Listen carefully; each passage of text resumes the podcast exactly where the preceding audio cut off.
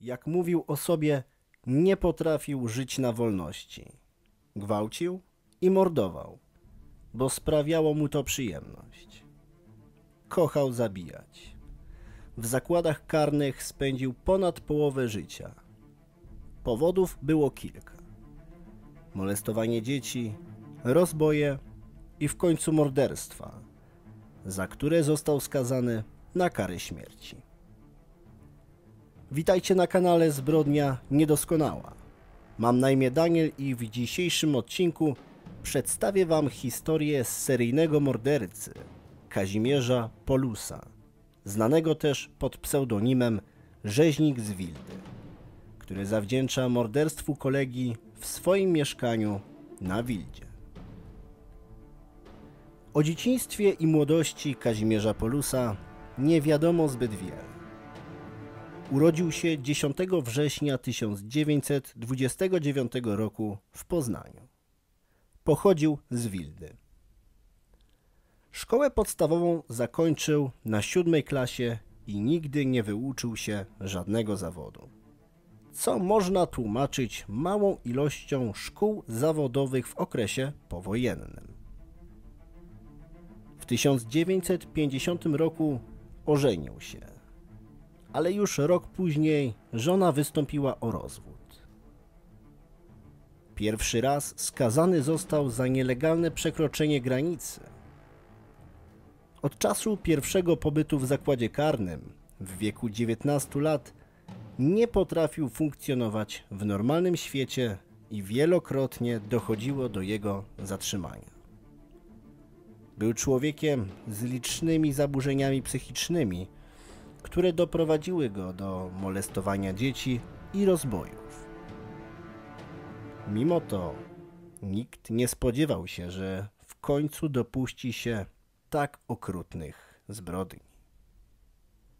Również o samych przestępstwach Kazimierza nie wiemy zbyt wiele. Można powiedzieć, że jest najmniej opisanym zabójcą czasów powojennych. Tylko nieliczne artykuły opisują jego pierwszy konflikt z prawem i to od razu poważny. Napad i gwałt młodego mężczyzny, za które otrzymał wyrok 10 lat pozbawienia wolności.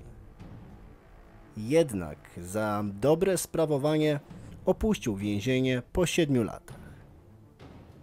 Zaledwie rok później, w 1961 roku, został skazany na kolejne 10 lat więzienia za czyny lubieżne. I tym razem odsiedział praktycznie cały wyrok.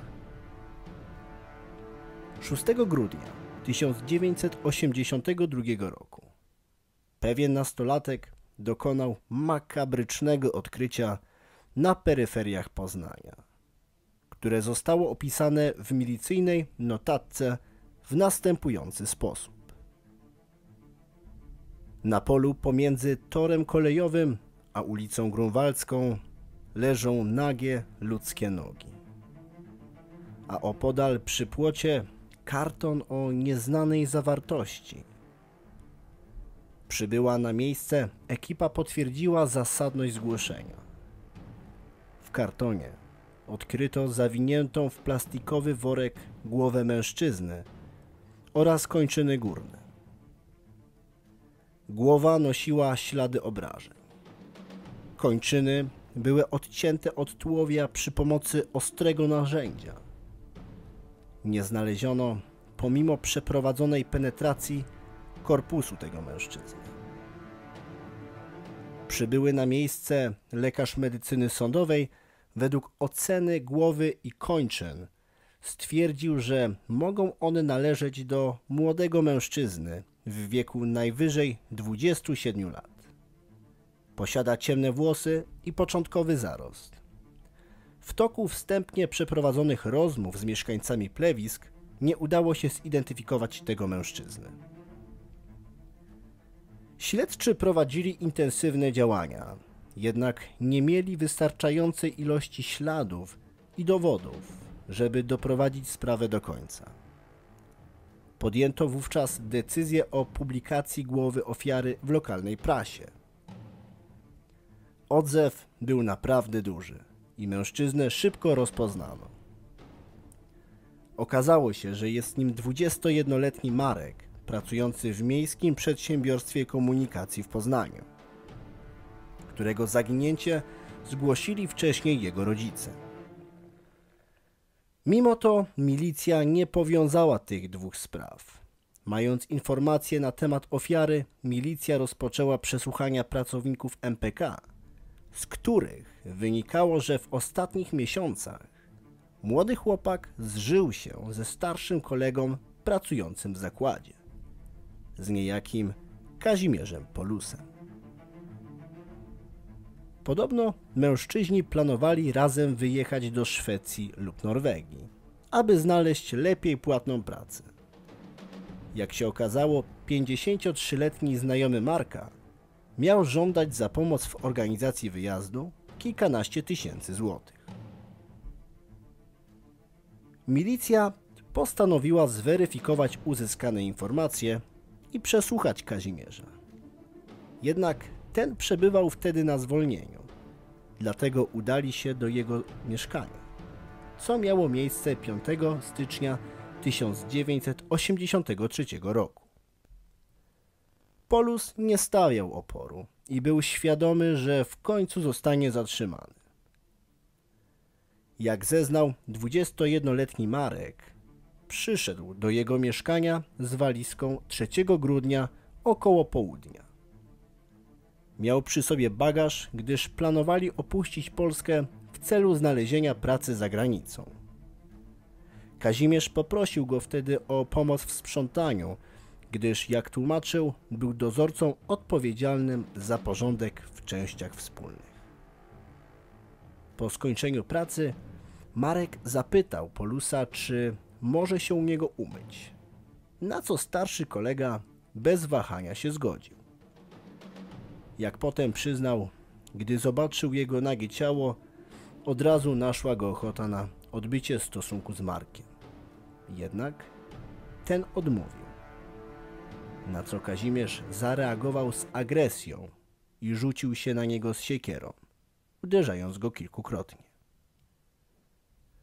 Następnie pociął go nożem i odrąbał kończyny oraz głowę. Ubrania Marka spalił, a walizkę oddał sąsiadce na przechowanie.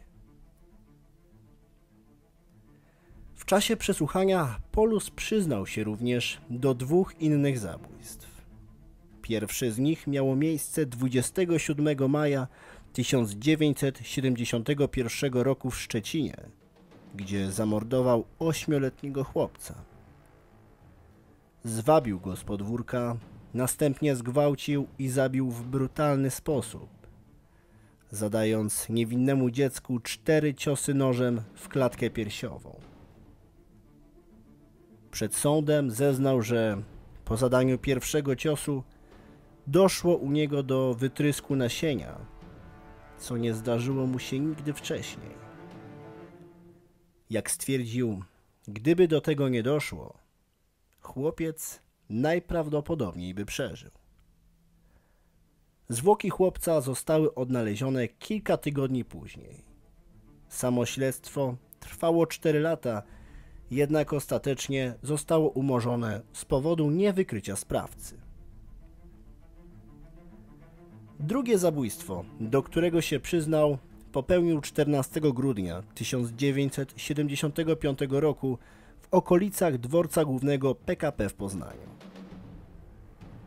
Z jego zeznań wynikało, że zaczepił przypadkowego 17-latka, który, jak się okazało, szukał pracy. Kazimierz poinformował go, że jego dobry znajomy jest w trakcie budowy domu na obrzeżach i potrzebuje rąk do pracy.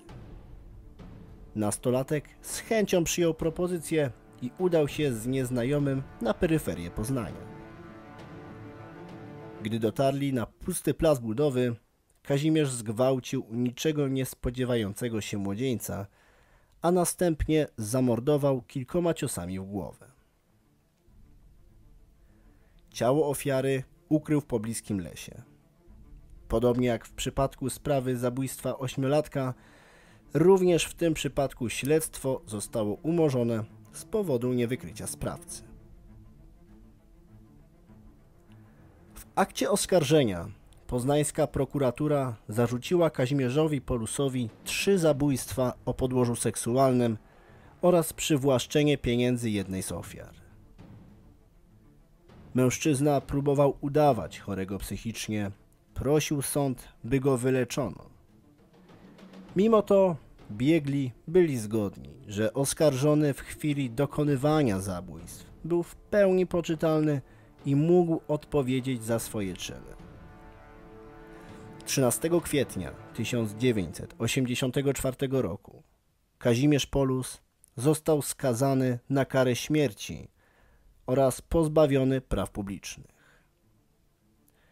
Sąd uzasadnił swój wyrok mówiąc, że nie ma żadnych motywów, aby kary nie wymierzyć, tłumacząc, że nie jest to zemsta ze strony społeczeństwa za wyrządzone przez niego czyny, ale społeczeństwo pozbywa się zbrodniczego elementu, który wciąż stanowiłby potencjalne zagrożenie.